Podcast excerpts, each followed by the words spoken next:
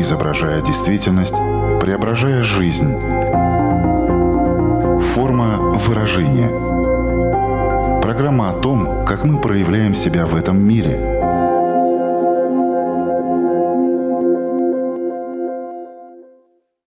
Здравствуйте! Меня зовут Александра Плотникова. В эфире Латвийского радио 4 программа «Форма выражения». Приветствую вас также, если мы встретились с вами на одной из крупнейших платформ подкастов. В свое время была очень популярна фраза «сила есть, воля есть, а силы воли нет». Наверняка вы тоже не раз ее слышали. Предлагаю разобраться в психологии воли сегодня. Что она из себя представляет? Как формируется? В чем проявляется? Почему воля измеряется в силе? Как понять, какой волей обладаете конкретно вы? Можно ли ее нарастить уже в осознанном возрасте? Если да, то что для этого необходимо делать? Видите, как много вопросов. Искать ответы на них поможет эксперт программы «Знакомьтесь с нами» на прямой связи из Нью-Йорка, психолог Елена Левицкая. Здравствуйте. Здравствуйте, Александра. Здравствуйте, слушатели. Спасибо, что пригласили. Форма выражения. Елена, мы настолько привыкли говорить «сила воли», что когда произносишь только одно слово «воля», кажется, как будто ты ее оголяешь. Хотя это не так, оно само по себе очень самостоятельное, автономное, поэтому давайте начнем именно с воли в чистом виде. Что такое воля? Как ни странно, воля — это проявление силы. Силы в способности делать выбор и идти к этому выбору. То есть воля — это осуществление выбора, в том числе выбора направления, возможность быть сильным в своих чувствах и действиях. Вот это воля. Раз это такая способность, то в какой-то момент она должна сформироваться. Какие факторы на это влияют? А, знаете, существует мнение, что сила воли — это что-то врожденное. Но датские ученые, и я их поддерживаю, утверждают, что сама структура воли формируется у нас в возрасте от 2 до 4 лет. Да, в этом возрасте ребенок начинает вообще осознавать свою силу и начинает ее тестировать. Это выражается не только ну, в капризах. Можно понаблюдать за детьми на площадках. В этом возрасте они становятся более активны, начинают больше бегать, пробуют поднимать или перетягивать тяжелые вещи. Таким образом, экспериментировать да, со своими возможностями. Появляются первые требования. Например, ребенок хочет определенный завтрак, но не получает его. В этом случае он может закатывать истерику, биться, толкаться, переворачивать тарелку. И он это делает очень осознанно. Мы можем наблюдать такие картины ранее. Но именно в этом возрасте ребенок делает это намеренно, имея конкретную цель и осознавая эту цель — получить желаемый, условно правильный для него завтрак. Что могут делать родители, да, и как формируется слабая воля и сильная воля. Для этого я немножечко отойду в предысторию, да, какие вообще у нас есть эм, ценности, из чего человек в принципе делает выбор. Все выборы мы осуществляем из двух аспектов. Первый — это я как личность, мои потребности, мои желания. И второй кто-то, кто-то другой. То, что называется взаимосвязь. То есть я или взаимосвязь.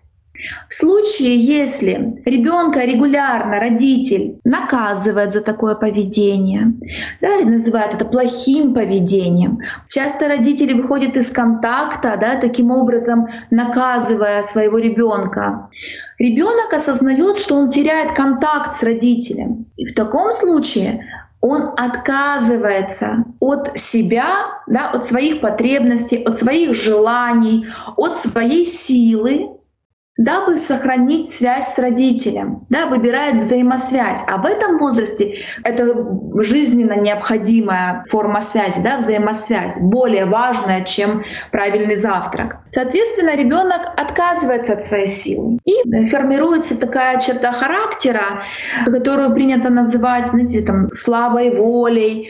Это люди, которые превращаются в жертву, которые во взрослом возрасте жертвуют собой отказываются от ощущения собственной силы и возможности вообще делать выбор, только для того, чтобы быть принятым другими людьми и чтобы быть полезным.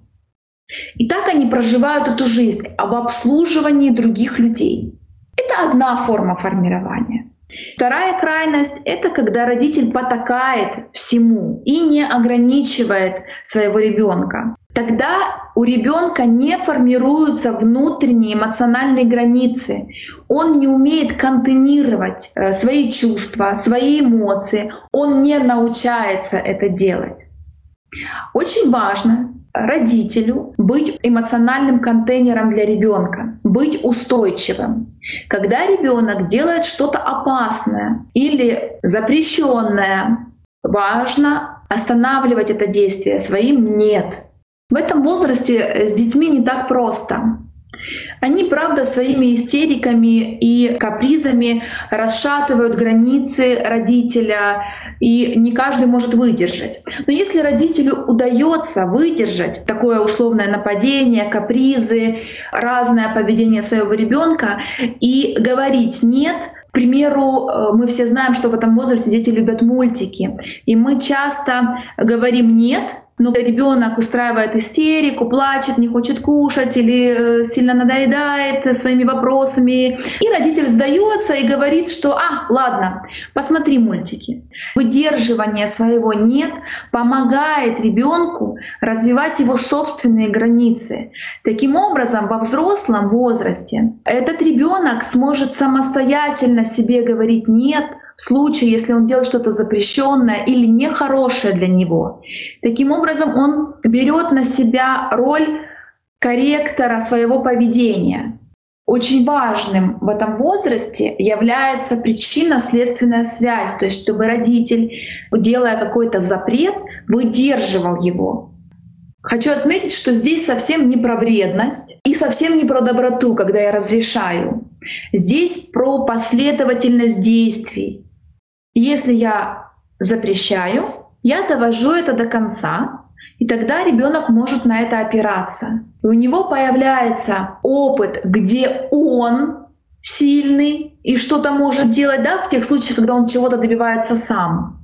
И появляется опыт, где другой сильный и запрещает ему что-то. В этом случае родитель, например, с планшетом.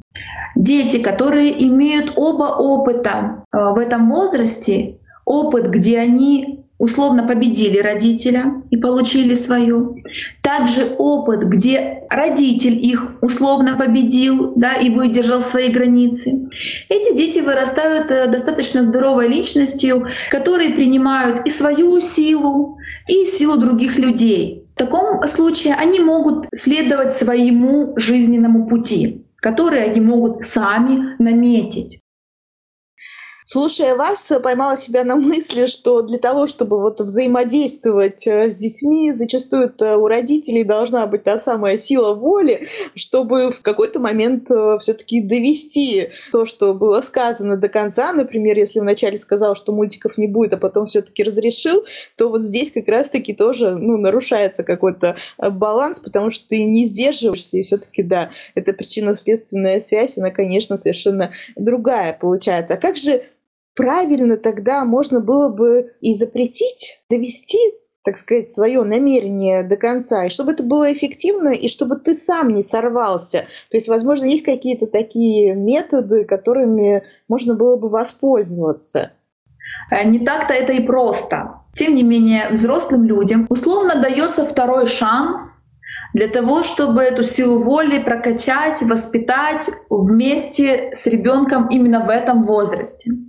Хочу заметить, что родителю важно оставаться живым. И это абсолютно нормально злиться, абсолютно нормально срываться. Мы все живые люди, мы можем когда-то вскрикнуть, точно так же мы можем выйти из контакта. Но когда я говорю о том, что важно оставаться живым, я имею в виду продолжать сохранять взаимосвязь это если я разозлилась на своего ребенка, не выдержала истерики, то тогда, когда я успокаиваюсь, мне важно прийти к нему и сказать, что даже когда я на тебя злюсь, я продолжаю тебя любить. Я люблю тебя, несмотря ни на какое твое поведение. И ребенок понимает и научается отделять, что плохой не он, а условно плохой или сложный для родителя его поступок, да, его поведение, его какое-то действие.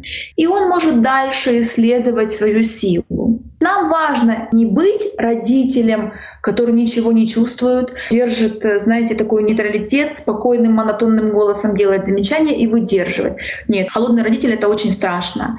Нам важно показывать ребенку, что мы можем тоже злиться, мы тоже можем психовать, как и он, но при этом мы умеем оставаться в контакте.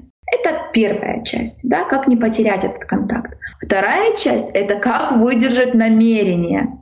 Вот здесь важно рассчитать свои силы, Александра, честно, потому что иногда мы говорим, я никогда тебе не дам планшет. Или я никогда не куплю тебе мороженое.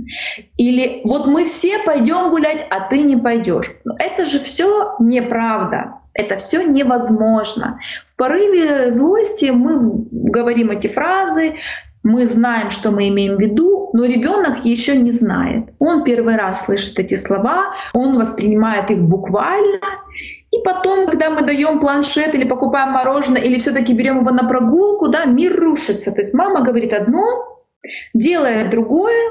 Значит, можно либо маму продавливать, либо вообще перестать доверять. Что здесь важно?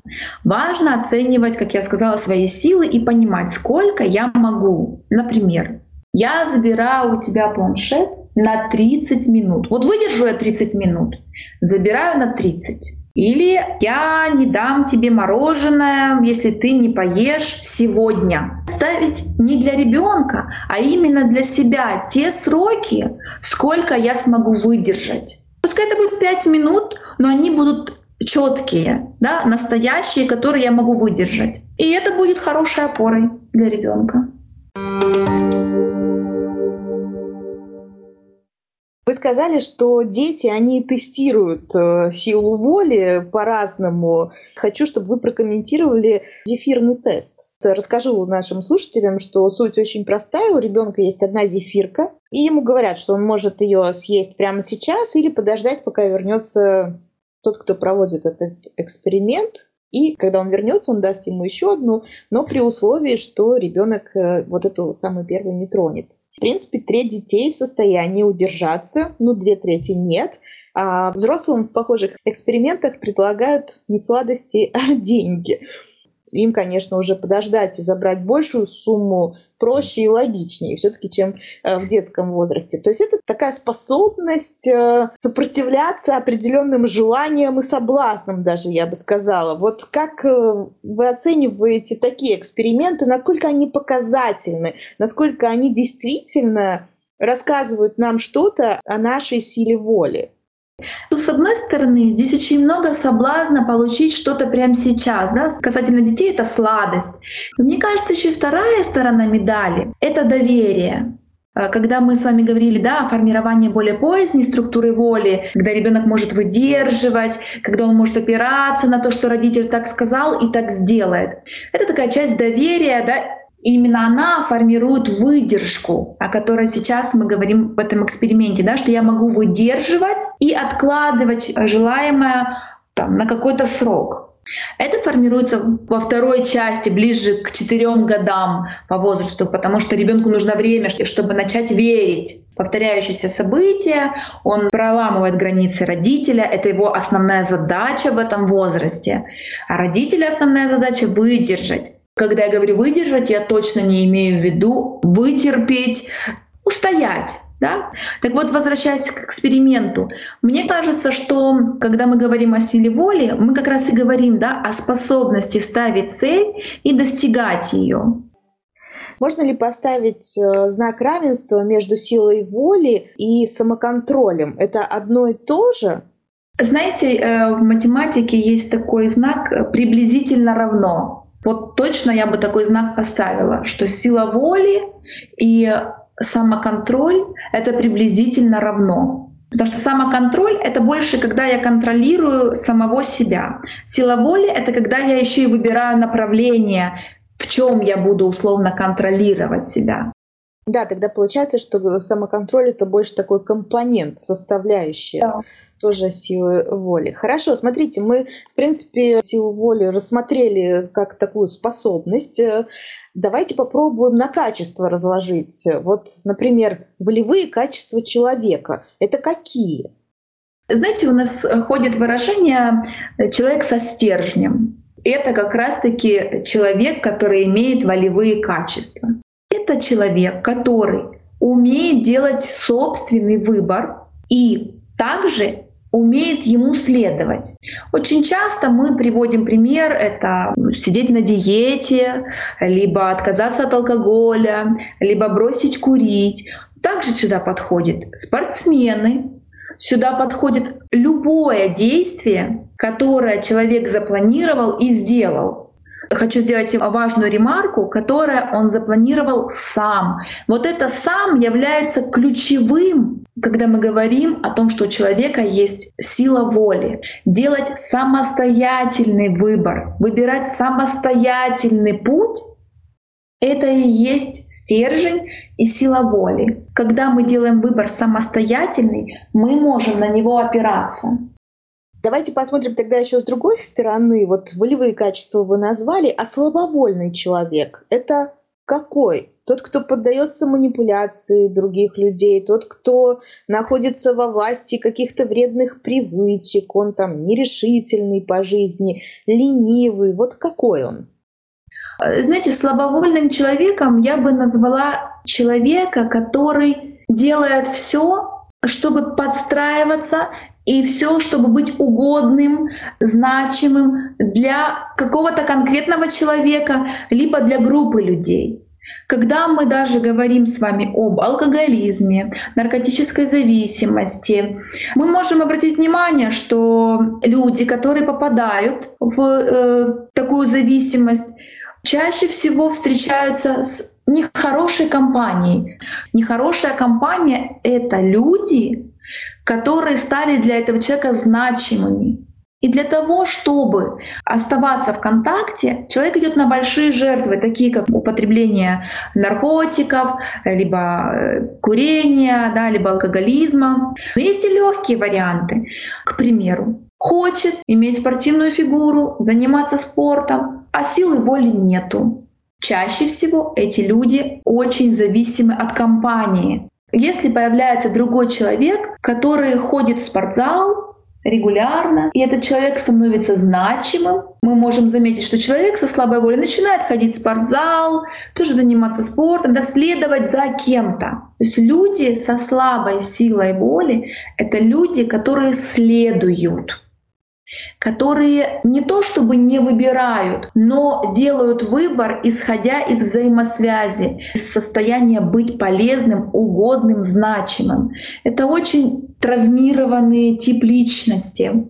Если мы говорим про э, психологическую работу с такими людьми, это достаточно долгий процесс взращивания этой самой силы воли.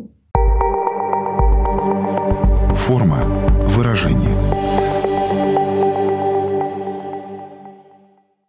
Отвечая на один вопрос, вы, по сути, ответили еще э, на другой, каким последствиям может привести вот отсутствие силы воли. А я задумалась, а можно ли переборщить вообще с силой воли? Вот она у тебя есть, но немножко заиграться. Например, сидишь ты на этой диете, выдерживаешь, но ты хочешь еще, еще и еще, как будто бы, знаете, еще сильнее закручиваешь гайки, еще сильнее. Вот бывает такой эффект, противоположный. Вроде как со знаком плюс все начиналось, мы что-то переборщили. Или так все-таки не будет. Человек всегда найдет в себе эту силу воли и остановится в нужный момент. Хороший вопрос, Александра. Конечно, можно переборщить. Когда мы говорим с вами в контексте диеты, и человек выдерживает, да, и потом еще и еще, и мы знаем, что это ведет к анорексии, там включаются немножечко другие механизмы. И там скорее начало этой диеты тоже включает другие механизмы, не сила воли. Могу фантазировать, что какой-то травматический опыт.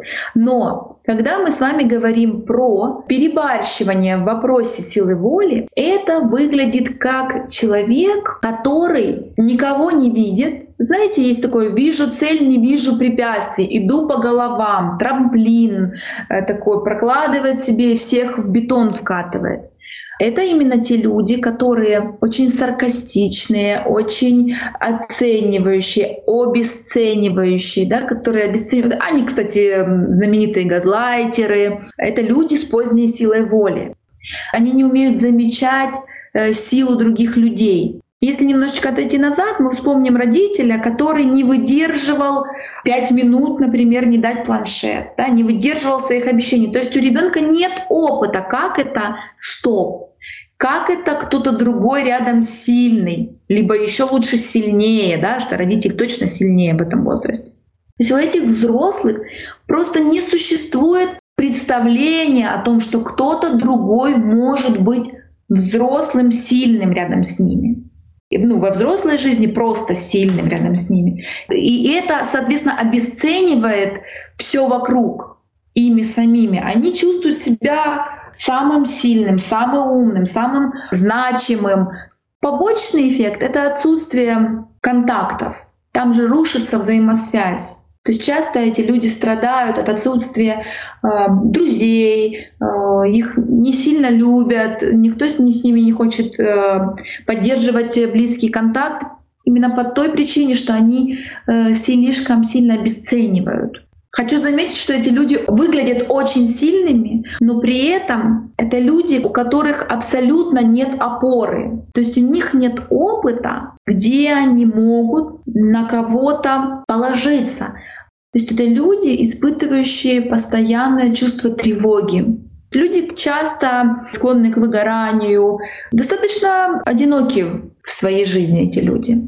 Тут такой как побочный эффект гиперсилы воли.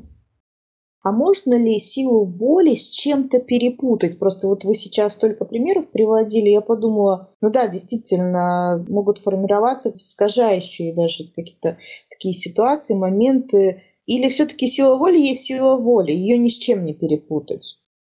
Мне кажется, что нет ничего чистого. Мы с вами а, рождаемся, и у нас все паттерны поведения наслаиваются один на другой.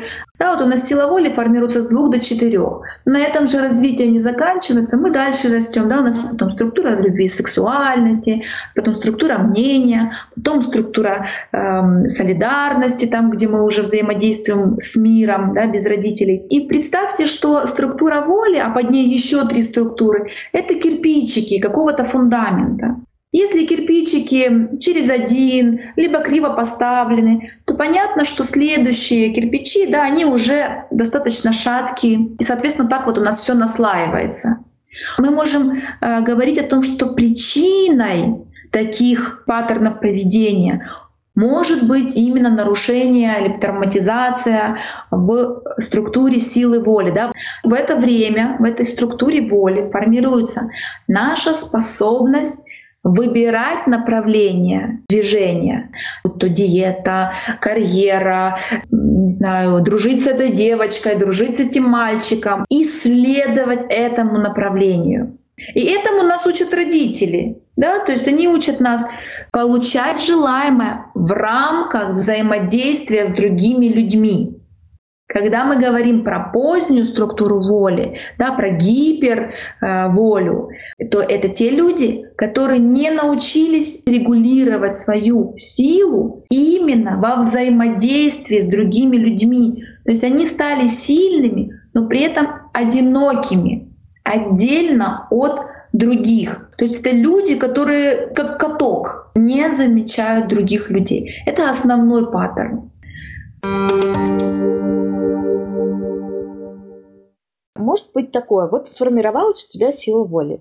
в сфере, например, профессиональной, ты реально ее проявляешь. Или в каких-то таких вопросах, которые касаются лично себя, ну, пойти в спортзал, там, не знаю, начать бегать, или как-то ты устал, но тебе нужно что-то сделать по работе, ты заставляешь себя, садишься за компьютер и посвящаешь этому время. А, например, в личной жизни начинает она как-то плавать, как-то скакать, и ты все-таки как будто бы, ну так, растекаешься. Вот у силы воли есть такое свойство, что она может преобразовываться а, в разных, э, ну вот, сферах нашей жизни, в разные консистенции. Где-то быть очень твердой, а где-то такой жидковатой, газообразной и так далее. Да, это точно возможно, и это зависит от того, где получился хороший опыт проявления и признания своей силы. Например, в садике. Если там у меня получается э, проявлять свою силу, например, я быстрее всех бегаю, э, или мне воспитатель дает именно мне тяну, поднимать и нести, например, со столовой хлеб, да, и говорить, какой ты сильный, я получаю подтверждение своей силы именно вот в социальном кругу.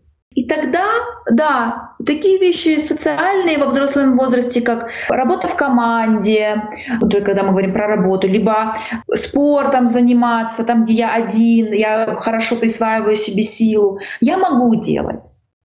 А, например, в личных отношениях с родителем один на один не получилось.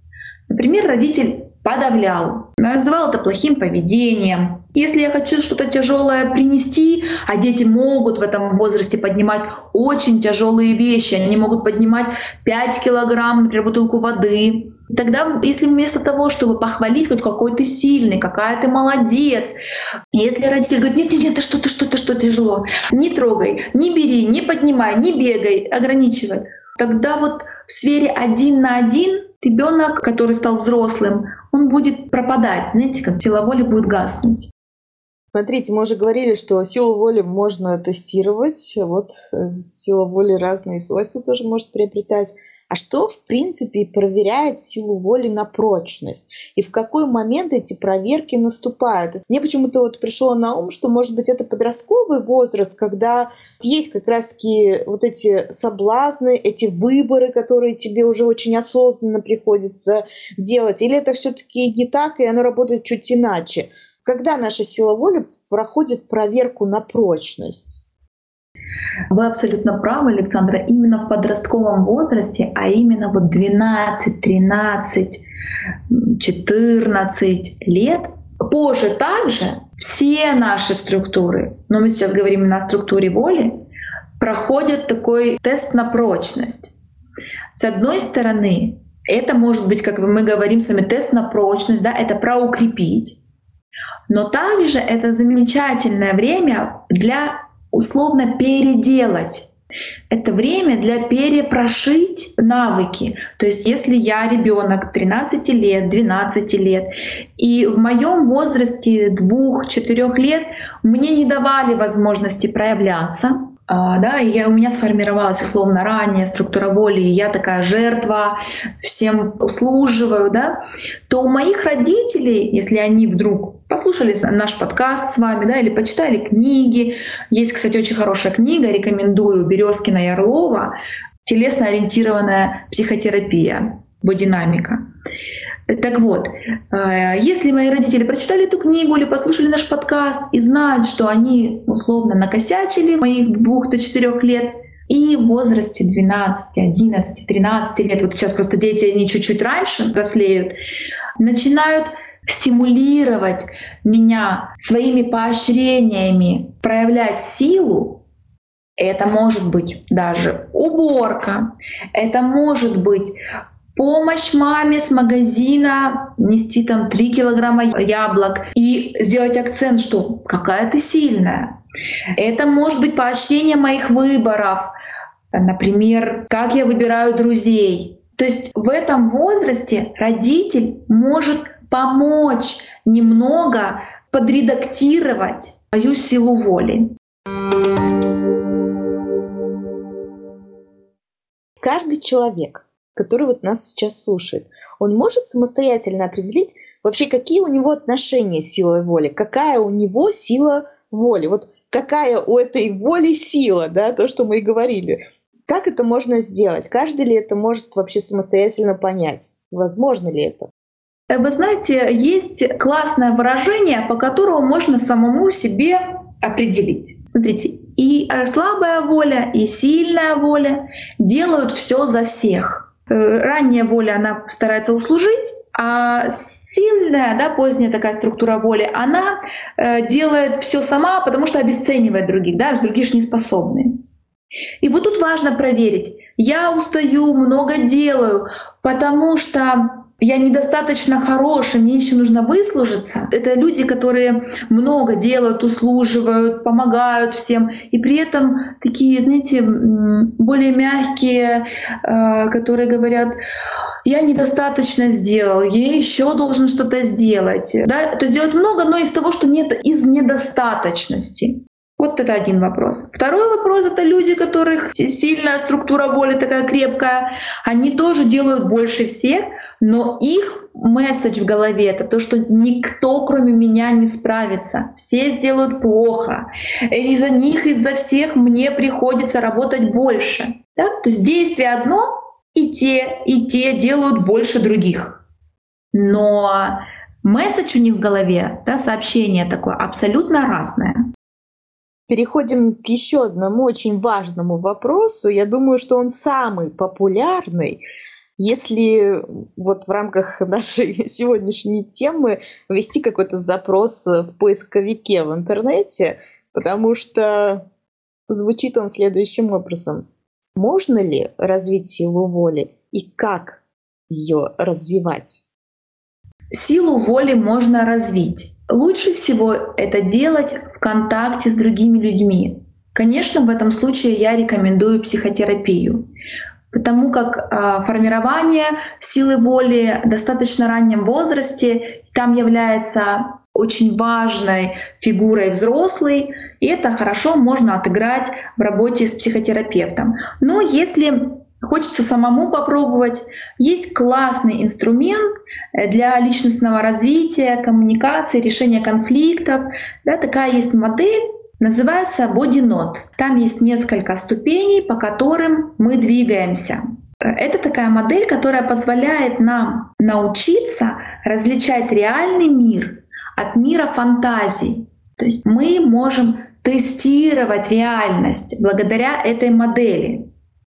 Второе, что важно сделать для развития силы воли, это, как ни странно, завести себе органайзер. Людям со слабой волей очень сложно делать что-то для себя, очень сложно следовать своим истинным желаниям. Они могут завести органайзер, в котором прописать, чего бы им хотелось.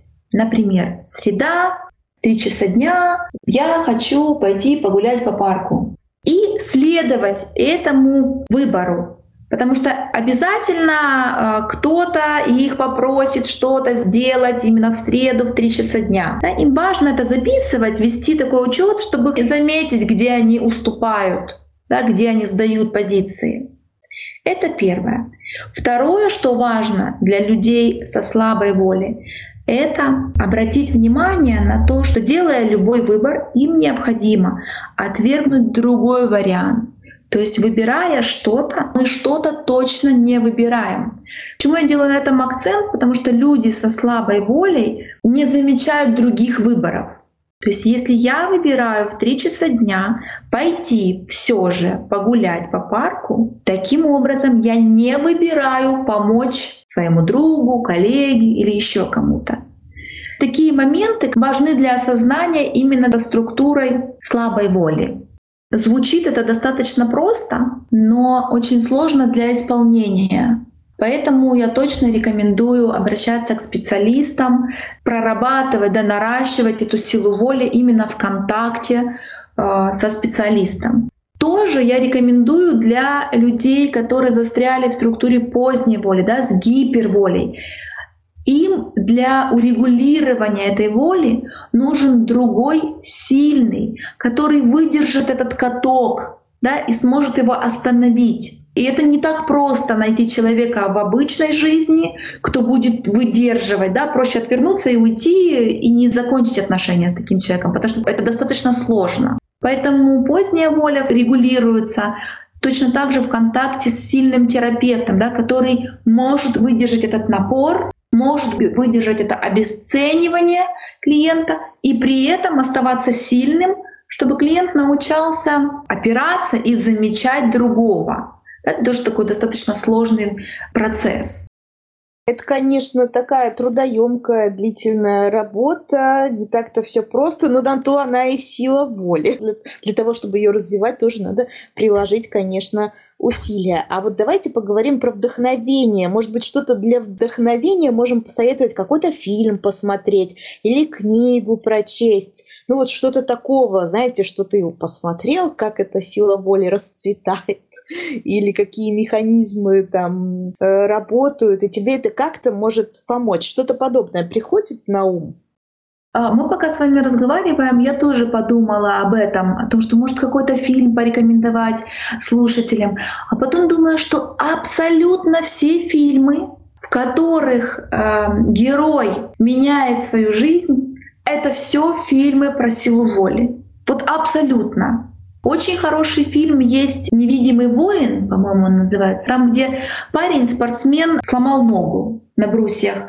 И там как раз-таки можно заметить, как его волю формировал другой человек. Да? Это к тому, что в формировании воли нам очень нужен второй, другой человек. Наши программе прозвучало уже очень много разных, в принципе, таких моментов, которыми можно воспользоваться на практике и потренировать силу воли, и потестировать, и что только с ней не сделать. А вот еще у нас есть рубрика «Домашнее задание». Какое домашнее задание мы могли бы дать в рамках обсуждаемой сегодня темы? Если мы хотим посмотреть, какая у нас структура воли, мы можем завести такой дневничок на одну неделю и разделить страницу пополам вертикально. В одном столбике напишем «надо делать» или «нужно делать», «должна делать», а во второй я напишу «хочу». И в течение дня я буду записывать свои действия и определять, я делаю это, потому что я хочу это делать или потому что я должен это делать. Слово «должен», она тоже идет из структуры воли. Тогда я могу определить, как много в жизни я делаю, как вы говорите, из вдохновения, из того, что я хочу, и как много или немного делаю из должен. Чем больше у вас должен, тем большую власть над вами имеет структура воли, и тем полезнее будет переслушать нашу с вами беседу сегодня еще раз. Надеюсь, она действительно будет полезной, и можно возвращаться в какие-то вот определенные вопросы, которые мы сегодня обсуждали. Лично для меня было интересно, что этот разговор в итоге получился про выборы, которые мы делаем, которые мы не совершаем. Никогда бы не связывала настолько тесно силу воли именно с выборами, что было для меня открытием, но действительно там все логично переплетается друг с другом. Ну и также вот задумалась как раз в нашем разговоре, как с этой силой воли можно даже переборщить. Мне кажется, мы так достаточно хорошо все разложили по полочкам. Конечно, в любой теме можно разбираться еще дольше, но это уже можно делать самостоятельно, либо с психологом, психотерапевтом, как вы сказали, когда уже лично каждого из нас это касается, и можно какие-то индивидуальные моменты прорабатывать, ну а также можно смотреть фильмы, читать разные книги, книги и, в принципе, собирать разную информацию, чтобы прокачивать себя ею и больше узнавать и больше понимать в том числе и про себя что-то. Напомню всем, что сегодня вместе с нами была психолог Елена Левицкая. Большое вам спасибо за этот разговор. Возможно, вам еще, резюмируя все то, что мы сегодня обсуждали, хочется что-то еще раз подчеркнуть, выделить или просто пожелать нашим слушателям. Спасибо, Александра. Очень приятно, что пригласили. Мне хочется пожелать нашим слушателям отнестись к домашнему заданию, либо к оценке своих паттернов поведения, просто как в компьютерной игре, посмотреть на себя со стороны и заметить, что, может, хотелось бы подправить, исправить, докупить суперсилы, если мы говорим про компьютерную игру. Возможно, этой суперсилой и будет развитие силы воли. Всем хорошего дня. До свидания.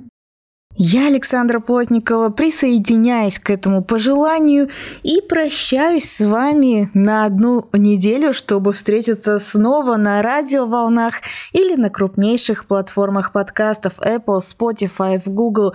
Выбирайте место встречи. Хорошей вам недели. Пока-пока. Отражая время, изображая действительность, преображая жизнь Форма выражения. Программа о том, как мы проявляем себя в этом мире –